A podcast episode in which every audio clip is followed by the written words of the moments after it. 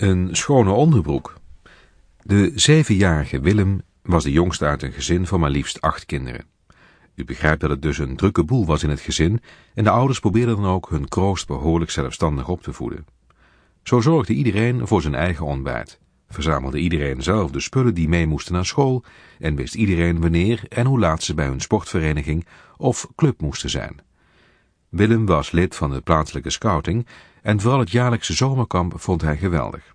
Toen er weer zo'n kamp voor de deur stond, zei hij, ik zal zelf mijn reistas wel inpakken. Heb je aan je pyjama, tandenborstel en handdoeken gedacht? vroeg zijn moeder nog. En ja, Willem had echt alles in zijn tas gestopt wat hij nodig dacht te hebben voor één week kamp. Vergeet niet een plastic zak om je vuile was in te doen, maar zelfs daar had Willem aan gedacht.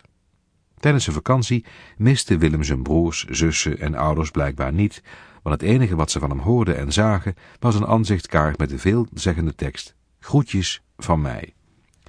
Uitgeput en vol spannende verhalen kwam hij na vijf dagen weer thuis. Het was kei leuk en gaaf en de volgende keer ga ik weer mee. Op de vraag van moeder waar hij zijn vuile was had, zei hij, oh ik heb helemaal niets vuil gemaakt. Zelfs mijn onderbroek is nog dezelfde als toen ik op vakantie ging omdat Willem het dus blijkbaar niet zo nauw nam met de hygiëne, zei zijn moeder enkele dagen later toen ze naar zwemles ging, doe een schone onderbroek aan voordat we weggaan. In de kleedkamer van het zwembad viel haar mond open toen Willem zijn broek uitdeed, want hij droeg maar liefst twee onderbroeken over elkaar heen. Willem, zei zijn moeder, terwijl bij de andere moeders een glimlach rond de lippen kwam, als ik zeg dat je een schone onderbroek aan moet doen, dan moet je wel je andere onderbroek uitdoen.